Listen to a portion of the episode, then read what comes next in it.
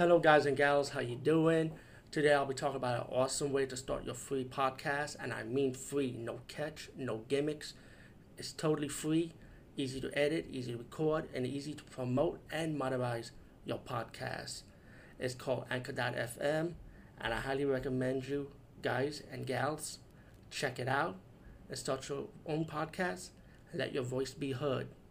And also, don't forget to listen to Wild Dork Podcast and tell them that I sent you and that you have it from me. So you get more people to join Anchor.fm.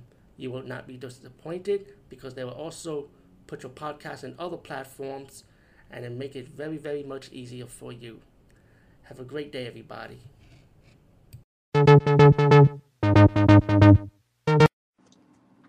Hey guys, what's up? Um, been a long time though, but finally I get to talk about the Texas Chainsaw Massacre Part 2. Even though I had this in my collection for a long time, it's just I never had a chance to get around to it until now. Um, this is definitely an underrated movie. I mean, even though it's popular, a lot of people know about it, but it's like a lot of people don't want to acknowledge it for some reason. There are people, there are people that like it, there are people that don't like it. Now, speaking for me, I like this movie. I really did. Even when I was a kid growing up, I remember the cover for this, which is this cover. But for some reason, wasn't there like a whale guy in a wolf mask in the front cover of this um, video cassette box? Because I remember seeing that. But then when I saw the movie, I said, where's the wolf mask guy?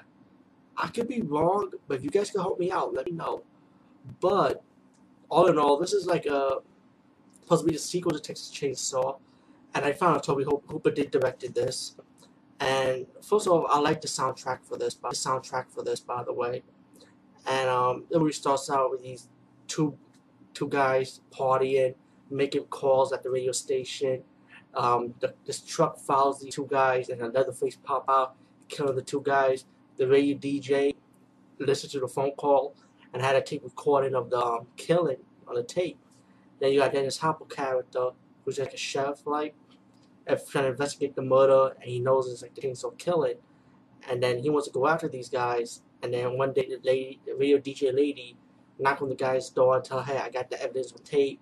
And the guy didn't want to listen to it at first, and then he, later on he comes by, decide he wants to listen to it. You know, he wants to play it on the radio, so he can set a trap for the killers. If they listen to it, they could go go after her, and he could follow them pretty much. Which later on the movie you'll see that. Um, the the DVD I got has deleted scenes, by the way, which you can see more kill scenes in this movie, by the way. But, um, oh, the blood and gore is pretty good in this movie, believe it or not. And I like how when the, the guy with the plate and the Leatherface came to the radio station, they killed the one of the radio radio, radio broadcaster guy, and they were trying, and they were going after the woman. But when it was going after the woman, this is when, um, excuse me, I should rephrase that. They're going after the woman. She locked us in the middle door, and that's when her partner, the radio guy, comes in with the coffee, and then he being jumped by Bill Moseley character, Chop Chop, I think, with the metal plate, and then Leatherface I hoped out, you know, killing him and stuff. While Leatherface went back going after the lady, he broke through the wall, and then he, he's wrecking stuff in the radio station, and then he's looking at the lady like, you know, sexual aroused by it when he was when he wanted to kill her, but then he ended up looking at how pretty she was, put the chainsaw between her legs, like like like sliding like between her legs, kind of licking his tongue. He get all excited. He's uh, wrecking the place apart, and let the lady live like he didn't kill her. So I guess Leatherface had a heart, yeah, somewhat of a heart. And then um, the lady decided, well, while they kill her your partner, decided to leave, and um, Leatherface um, face um, brother, I would say, probably his brother, telling him that he, he told he pretty much like lied to the guy, said yeah he did kill her, and they drove off with the dead body. And then Caroline Rose character, you know, the lady radio DJ, ended up following him, following them. I'm like, shit, shit, ain't you scared? Excuse me.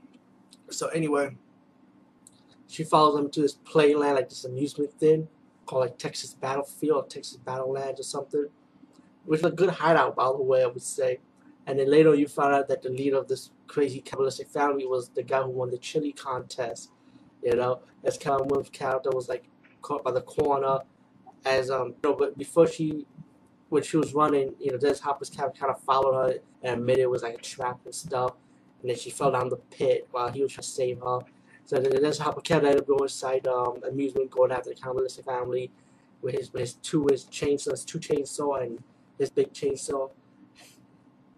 It's just funny, man. This whole whole movie is kind of funny, to be honest with you. Even though it's horrible, but it was kind of funny because it's like I like how Bill Moseley character Chop Chop was acted. You know, just, to me he like more of a leader than the Leatherface character.